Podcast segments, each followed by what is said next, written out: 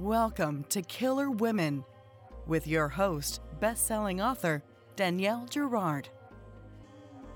And now, Danielle's next killer woman. Hello, and welcome to Killer Women Podcast, a proud member of the Authors on the Air global network with more than 4 million listeners.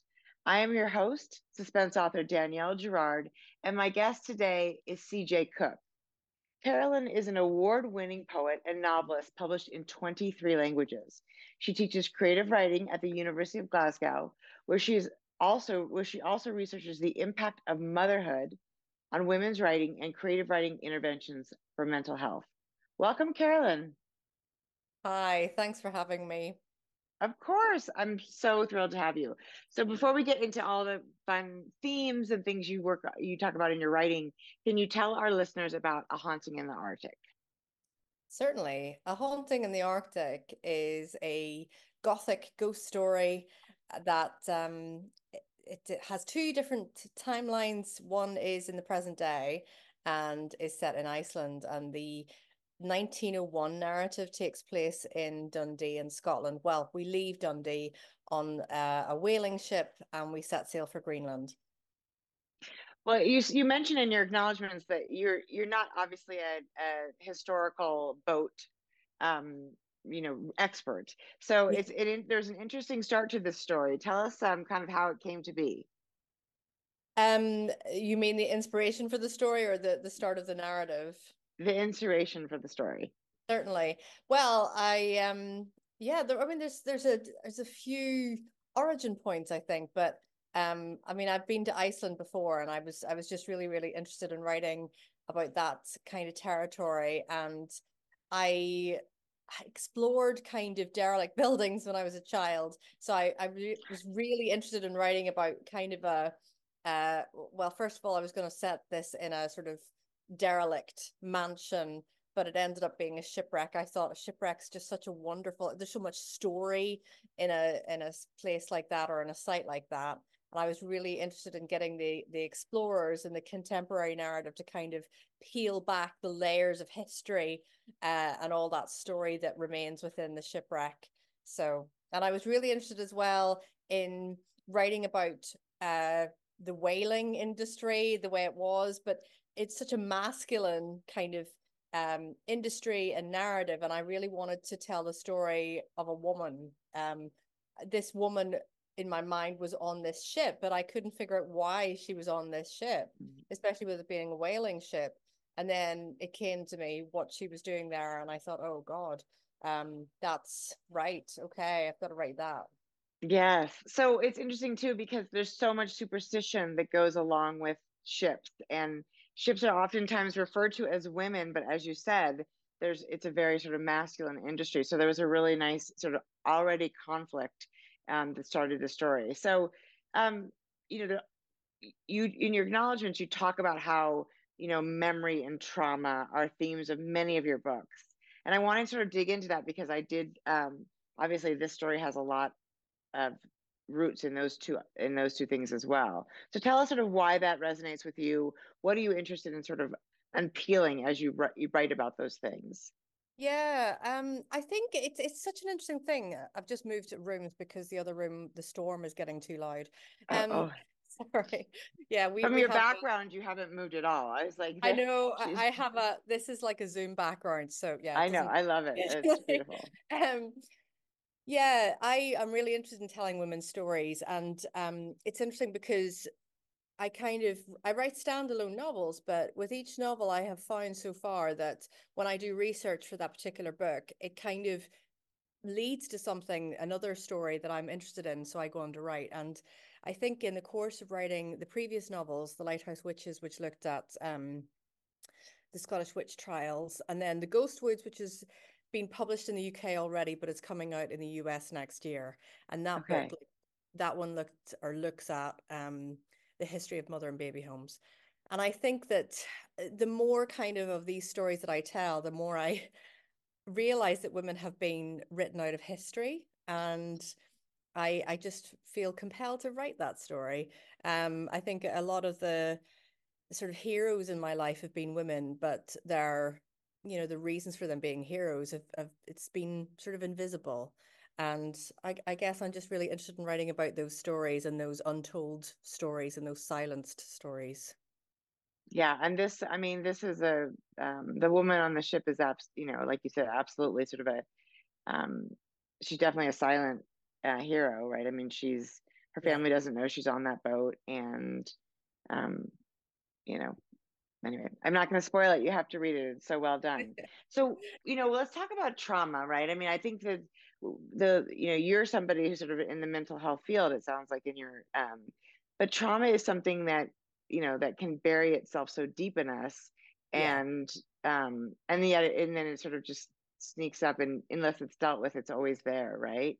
So what sort of what has led you down that the path to, to sort of investigating trauma um so you're you're quite right i work as an academic as well and part of what i do is I I teach creative writing at the University of Glasgow. My research looks at creative creative writing for trauma because I think a long time ago I realized that what drives me to write, and I've been writing since I was a seven year old child, maybe even younger.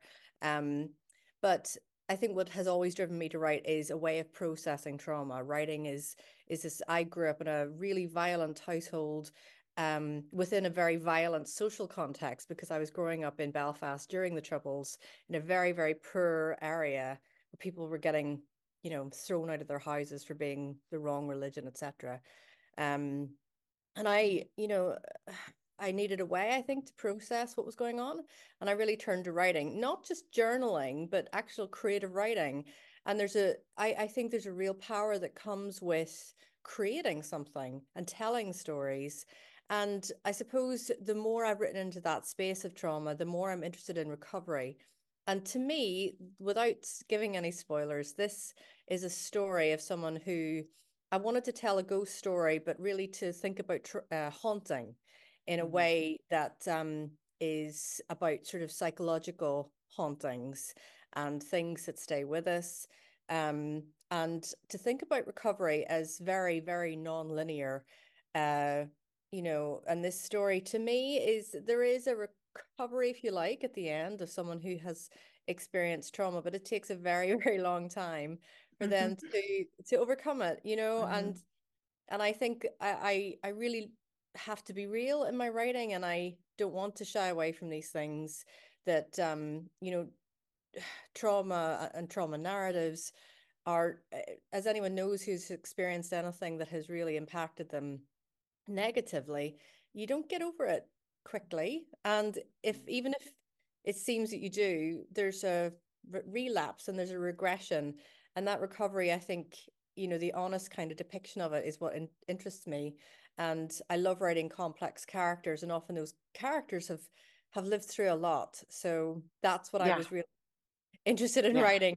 Yes, the characters have lived through a lot. Well, and, and the power of you know it's an interesting thing the power we all have trauma right yeah little t big t trauma um, and the idea of you know journaling of course they, everyone recommends that but it is interesting and i hadn't really thought about it that when you can write creatively you sort of get to rewrite the story you get to give people a reason for being violent yeah. or angry and you yeah. get to sort of understand the trauma in a new way and perhaps let go of that yeah i i through the course of my research, I found that there's this kind of um, thought process that you know writing creatively is all about creating a product whereas mm-hmm. writing sort of expressively and journalistically is about the process but i don't agree i think that um, there's a real value in the process of writing creatively for trauma um, yeah. and it doesn't even have to be conscious that you sit down to write oh, i'm going to process my trauma um, yeah. it all comes through. I think the self always shows up on the page. Mm-hmm. So when mm-hmm. you've gone through some stuff, it will come through in your writing, no matter what genre you're writing. Um, and you're not sitting thinking about the product. You're thinking about, you know, the, the process and the characters. And and actually, in terms of the so-called product, I think it can be such a comforting thing to feel like you have made something of the material that you have, you know. Um, that you can maybe share and maybe it'll be useful to someone.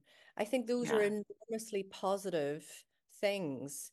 Um, writing is such an act of hope and courage. Yeah. So, um, yeah, I'm all for it. And, and if anything, I think writing creatively can protect you a little from sometimes being re-triggered by things that you've gone through. Yeah, it's interesting. So for the first, I you know I published 16 books. For the first time, I'm writing about something that happened to me. I'm just in the process of a divorce after finding out my husband had a very long affair. Um, and it is interesting. I'm writing a book about a woman, you know, in a long marriage. Is ne- I've never brought my thriller life so close to my own home, and it is, or to my own heart, and it is a really interesting process. It's quite hard.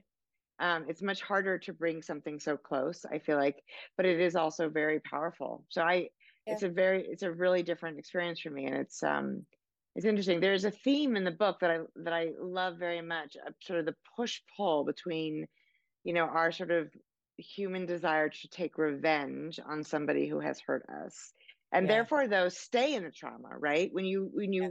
cling to the you know to the idea of making someone pay for something um, you end up staying in the trauma and then the other the opposite is of course the forgiving of someone and then therefore letting go which frees you know both the person who you want to take revenge on but also yourself um, yeah. and i feel like that is a really i want you to talk about that theme because that is an that is a huge theme in the book um, and also a very sort of I think relevant theme for all of us in in all the little ways we feel we've been wronged, right?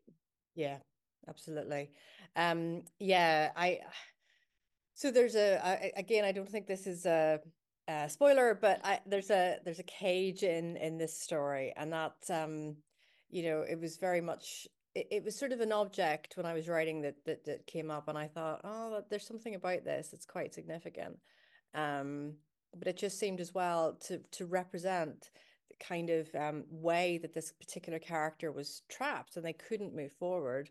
And it is very much, as you say, about that impulse to seek revenge, but actually that impulse traps you within that moment. Um, excuse me, and doesn't allow that person to to get past it. So yeah, I I think um yeah, this this is a a revenge story as well as you say, but it's it's interesting how that is just a trapping, entombing kind of um impulse. Yeah, the cage, which is a brutal cage because it has spikes on the inside. Yeah, um, yeah, is a very it's a very good metaphor for the idea that you know we we do damage to ourselves as well yeah. by being by holding on to these things that happen to us. There's there's also a lovely quote um, that i tagged on page 330 um, her this is a, from the point of view of nikki on the boat and she's thinking of her daughter. Um, she said finally my thoughts turned to morag. Is that how you pronounce her name? Yeah. Yeah. Um, that's her daughter. And it burns me the guilt of it. How can I ever make it right? The effects of guilt are stronger than any haunting.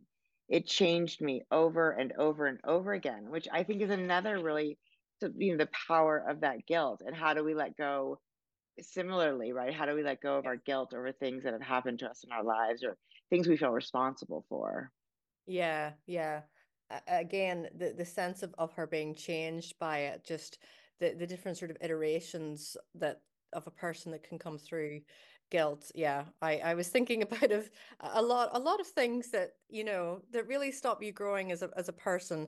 And this is a quite a heavy book um but you know i i felt as soon as i knew what the woman was doing in that boat i just thought i have to go there you know the, these are the the things that she's experienced and and i think also in a way i'm maybe responding you know there's a lot going on in the world right now that i thought you know i, I don't know that i can write a happy book this time around because well not, none of my books are happy but you know i just thought i thought you know that this the darkness here is is coming from a place of just shock and i'm processing a lot of what's going on right now in our pla- on our planet so Exactly. Well, and I, I don't think it's it's a dark book. I mean, I think I can imagine this is my first CJ Cooke book, but I can imagine that you are a dark writer. But I I don't think it's pessimistic. I think there's optimism um, yeah. throughout. You know, I think it really is about sort of you know looking at yourself and deciding sort of what you're hanging on to and what you're able to let go of, and then you know how you work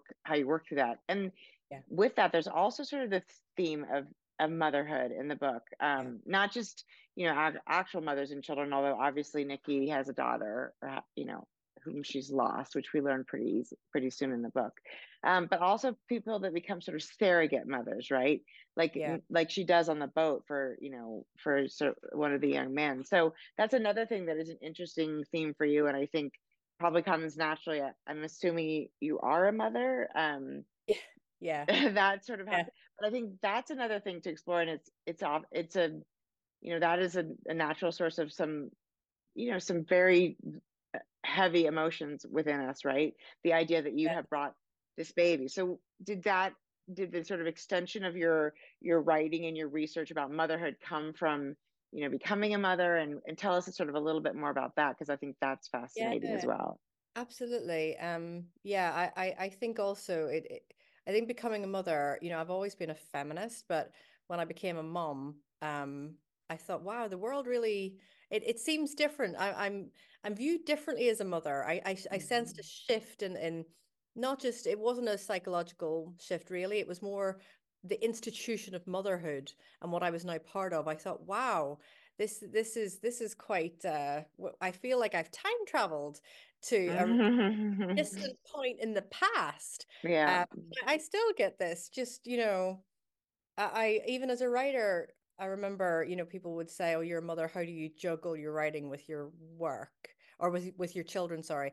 Um, my husband never gets asked those questions. I know. Like, I know, right? Exactly. It's bizarre, and and just just so many moments, you know, as a mother confronting the, the sort of institution of motherhood and thinking, God, you know, we really need to look at this because it doesn't seem that we have moved on very much. Um, so I think I think all of that has very much fueled my writing, um, both in terms of my relationship with my children, uh, but you know the institution of motherhood and, and how that functions in society and how I feel about it.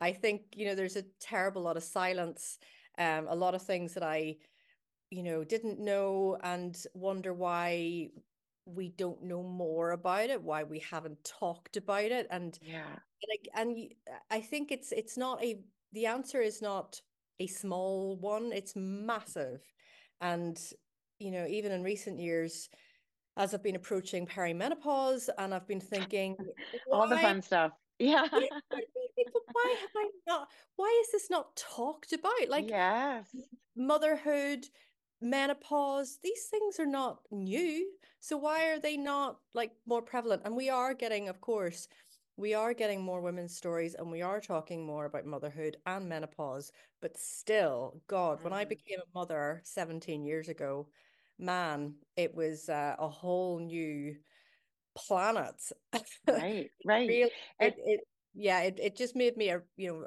very much a feminist if i was a feminist before it made me even more strong about it because I thought there's a reason that we we don't know more about this. So yes, yes, I, I think the other thing about it um, is the idea that I know, of course, some of the some of the, I believe I should say that that some of the way that the motherhood is treated is, of course, a, a symptom of the patriarch, right? The men are in charge in mo- in, in m- many powerful, more most powerful positions are occupied by you know, basically white men, right? I mean, that's sort yeah. of the structure of the world. Um, and um, and certainly men themselves. But there's also this idea that's interesting is that, and I, I is that I also was like, I had the idea that I would always have a career. I would always, you know, do X, Y, Z because I was, you know, a strong woman and I wanted that. But motherhood also shifts for, I think, for us, right? It it, it takes all of a sudden you have something that is more more valuable yeah i mean really literally like you would do anything for this thing that no longer lives inside your body which is terrifying yeah. and yeah. i don't know if men if that society puts that on puts that on us like is that some is are we because we're the women we're the mothers it is you yeah. know is that put on us to be the ones who are sort of feel more and are more responsible and and you know and take the primary parenting role or is that something that develops in us because we grow them or because we're biologically more nurturing or you know so that's kind of an interesting push pull too well i think you know of course those those instincts and the, those impulses are are there and um all the time and uh, and of course but women's work has been so devalued that we just don't have a say in the matter that mm-hmm. you know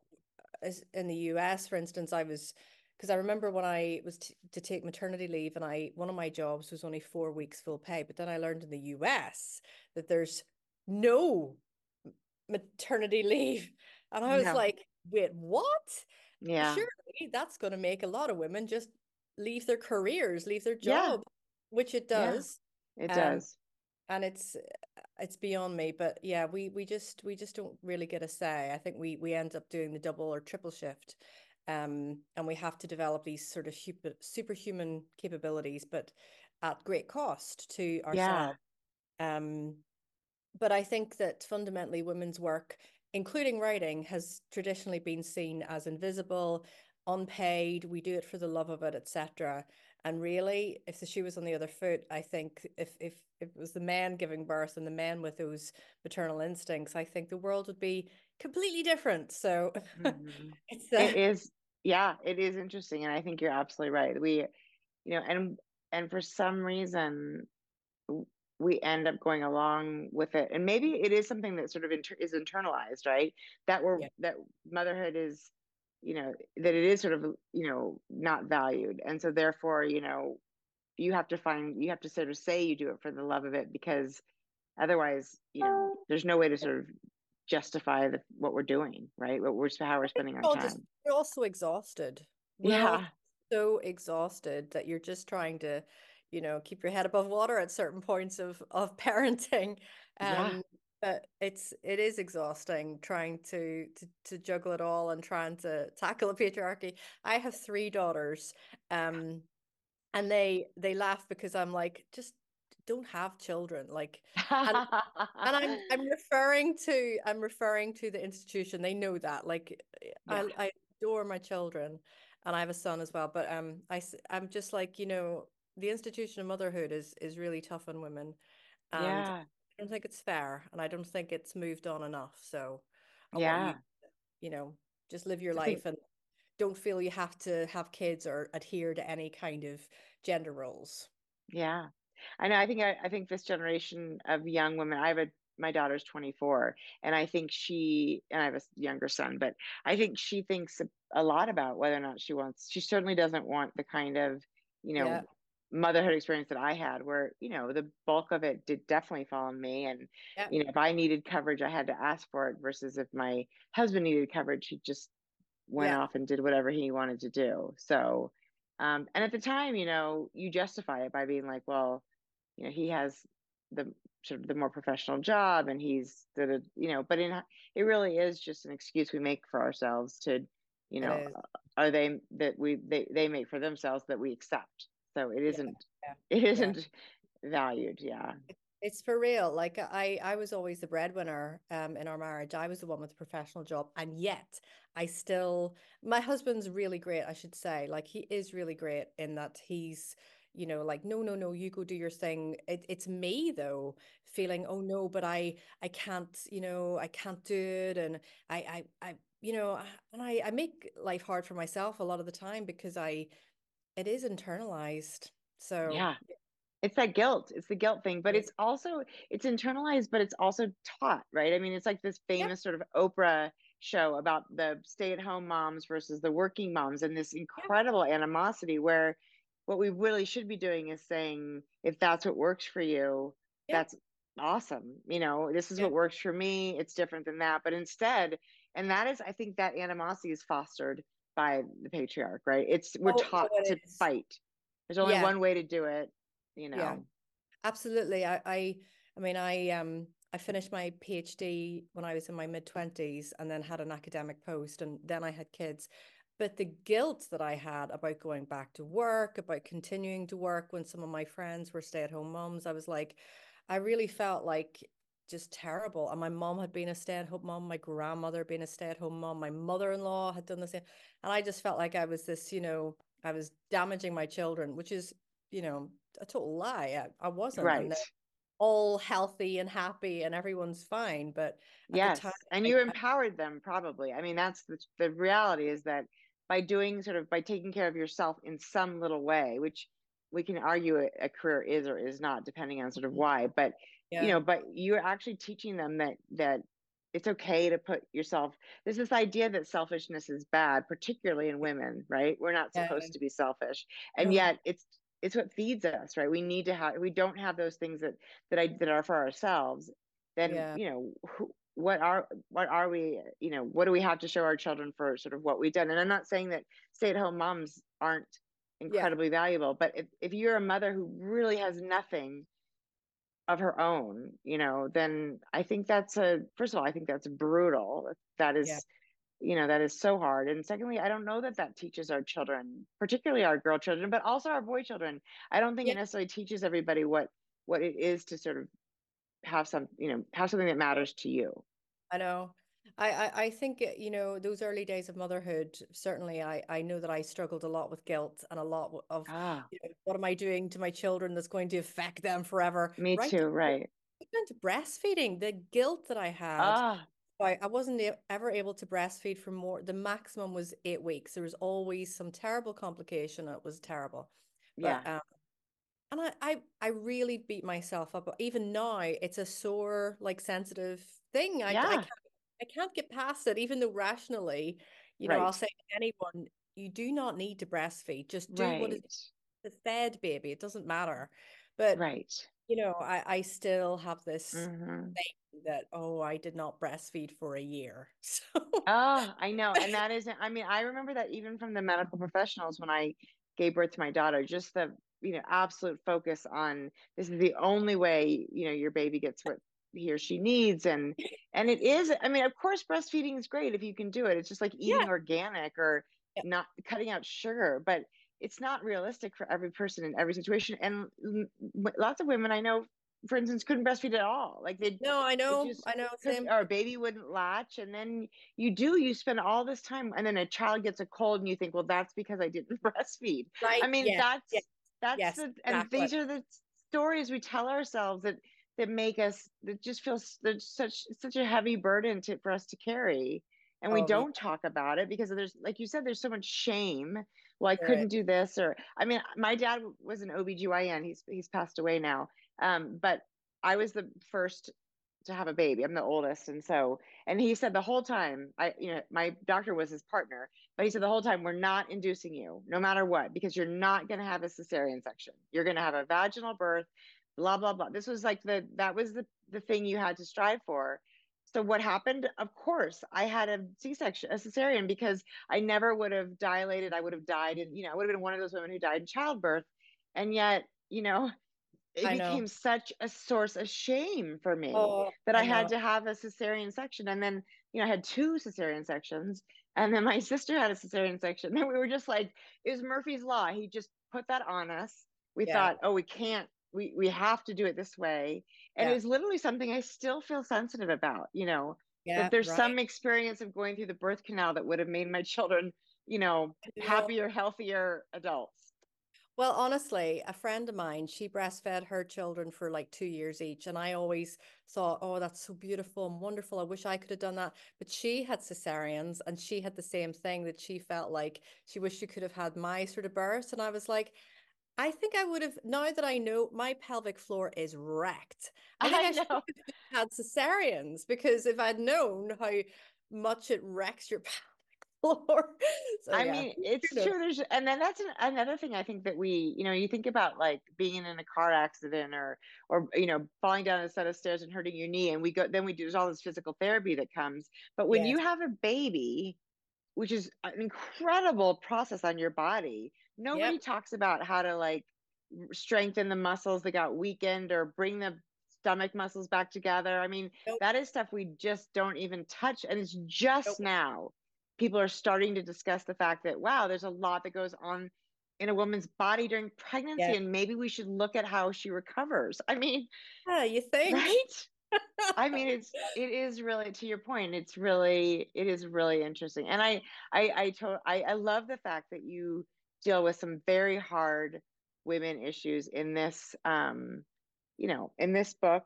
And and and you know it sounds like in all your stories because i do think like you said and feminist has a you know i'm a feminist it has sort of a, a a little bit of a sort of spiky def you know meaning for people. Like they get it's not that we're saying we're anti men i don't think we're saying that you know i mean i have a son i love i have brothers and you know even my ex-husband i these are wonderful men in many ways but i do yeah. think we have there's people standing up for them all the time.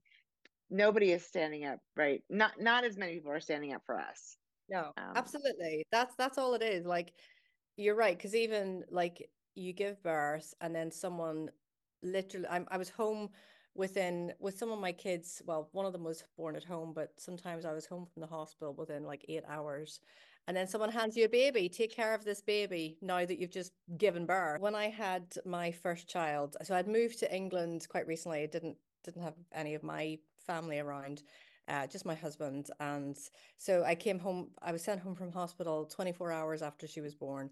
And my mother in law, uh, who was married to my uh, father in law, she was from Az- Azerbaijan and she could not believe that I was home expected to care for this baby, do everything, because in her culture, uh, you stay in bed for 40 days after you give birth and you all the women take care of everything else. They make the meals they bring you food they look after any other children that you have they clean the house and they bring the baby to ah, you to be, take the baby away and, and you recover yes. and the baby gets nourished. Um, and i thought yeah that would be nice. That sounds ideal exactly and it's eh, the other thing i think is so interesting is the idea of like and i don't know how it works over there but here you know you take this there's like a they offer these birthing classes right it's like 12 weeks or something yeah. you go once a week for an hour and it's all about labor right yes. so for me of course it was in the end there's like i think there's one hour at the end or maybe a little less about breastfeeding the rest yeah. of it is about the labor and how you're going to get through labor and yeah. yet of course i ended up having this two cesarean sections. And i thought where's the course that tells me how, how to survive once that baby's born until right. i get the hang of how to you know what her cries mean and being sleep deprived? And it is such an isolating experience. It is so and and yet you know at least in this country it sounds like your mother-in-law's country is that sounds perfect. But in this country and i think in a lot of you know european um, countries yeah. as well we have not figured out how to no. support women in those early stages and it's oh. you know it's it's it's the precursor of so many issues for for children growing up right i mean yeah. the yeah, stress no. of it is it's it's terrible i mean yeah i i completely agree i looking back and this is what motivates me to say to my daughters just don't have kids right because Uh, they they they want it like one of my daughters yes. she wants to adopt so they know the spirit like we have really great banter but my one of my daughters she wants to adopt and i'm like i will be there i will i will be on hand i will give you yeah. all the you need because i didn't get that and yeah back, i do not know how i got through that but i know i'm not the only woman so many women are in these really isolating i mean my husband had to go back to work he had a week off maternity yeah. leave and then he had to go back to work and i remember thinking oh my god i what do i do yeah this... i was like don't leave me alone with this baby yes. i i just cried and cried because i was so overwhelmed Same. and Same. And yeah. yeah, I mean, it is really, it's just a very, I mean, I think it is, it's a really isolating thing we don't really talk about. And, and how it's a, I mean, it's funny that it's such a wonderful thing. And like you said, you adore your children. I adore my children, but yeah. it's mm-hmm. also trauma. That's a traumatic experience to have a, ch- a child and imagine that they're so they look so fragile although they're much more they're much hardier than they look but it is yeah. a really isolating and, and and terrifying experience and i think um, it's just so important for us to talk about it and i i really appreciated um, you know the way that you did and i also think it's interesting you know like for instance in the way that um, um, Nikki's husband Alan deals with the loss of the baby so differently, right? It's her guilt she's yeah. the one that seems to have the guilt about it even though really you know they were both i mean they're both they're both horror, traumatized of course but um it is just a it's a it's a different onus put on her as the mother yeah so. yeah i think i think there very much is and i i still see that like even in schools there's been a few times where um, we've had meetings. Uh, two of my children are autistic, and my husband's got along for a meeting, and then eh, there's been a form that he has to sign, and they're like, "Oh no, we'll get your wife to sign this," and he's like, "But what? Why does?" Right, right. why does the mother have to sign it? Like who said? It's right. crazy. Isn't that it is. It's really it is a very there's just a lot of things we need to sort of under like explore and and Yeah. change because it is not the system doesn't work it doesn't work for anybody. If it doesn't work for the mothers, then it doesn't work for the children, No, right? and it doesn't work for the fathers. Like there's such an imbalance, and it does no one any good. I think we we Mhm. need to get that right. But we're Yeah. I think we're slowly slowly inching forward, but sometimes I Okay. we're sliding backwards. But yeah, um, yeah. Yeah. I I know there's certainly things that have changed in my experience as a mother, you know, from when my mom was was a mother Of that course. are, are good. So Yeah. I'm They're in, we're inching inching along. inching along. Um Yeah. inching or maybe a little less than inching, centimetering along. Just kind of Um, well, th- this was so fun, Carolyn, to talk about. Um, I really appreciate, and and there is, um, you know, the sort of super, you know, there's some supernatural, um, or you know, it's hard to it's hard to argue if it's in her head, right? I mean, there's some really powerful stuff that happens, and the the boat, and the you know, we didn't talk about the boat, the fact that the boat uh, this old whaling boat ends up in Iceland, and then there's a new cast of characters um, that go to visit it before it's sort of permanently sunk. Um, in the Yeah. really in the dead of winter, it's um, you do a very beautiful job of the sort of desolation of that um, you know environment and and how that can make people you know the dark and the cold Yeah. how it can make make people feel a little insane which i thought was super powerful so Yeah. um i enjoyed it so much Oh, I'm so pleased to hear that. That's good. I, I just, I wanted to create that sort of atmosphere, and I wanted to,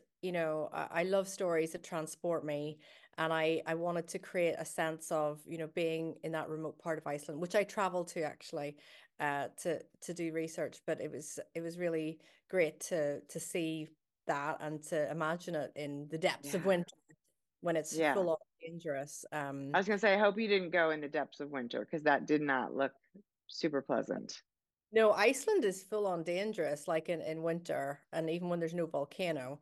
But um the I mean, because we went, my husband came with me and um we went in June, but we still had to hire a, you know, pretty souped up four by four and the road uh was was just a gravel track for 60 kilometers Oh off the God. side of a of a mountain, like any kind of wrong turns and we would have been down in the ditch. So it was it was Yeah. um but it's it's fabulous. Iceland's wonderful and it's got so much history to it as well. So yeah, I wanted to make sure that I I did I researched that and spoke to it appropriately.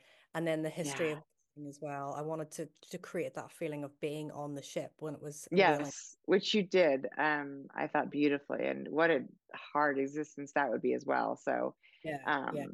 anyway it was a, it was super fun and um really a very powerful read so Thank thank you you. for joining us today. Everybody this was killer women with CJ Cooke and um i'm sure she has this is not her first novel so there's lots of fun things to read but um a haunting in the arctic arctic is her latest and fabulous book. Thank you so much for joining us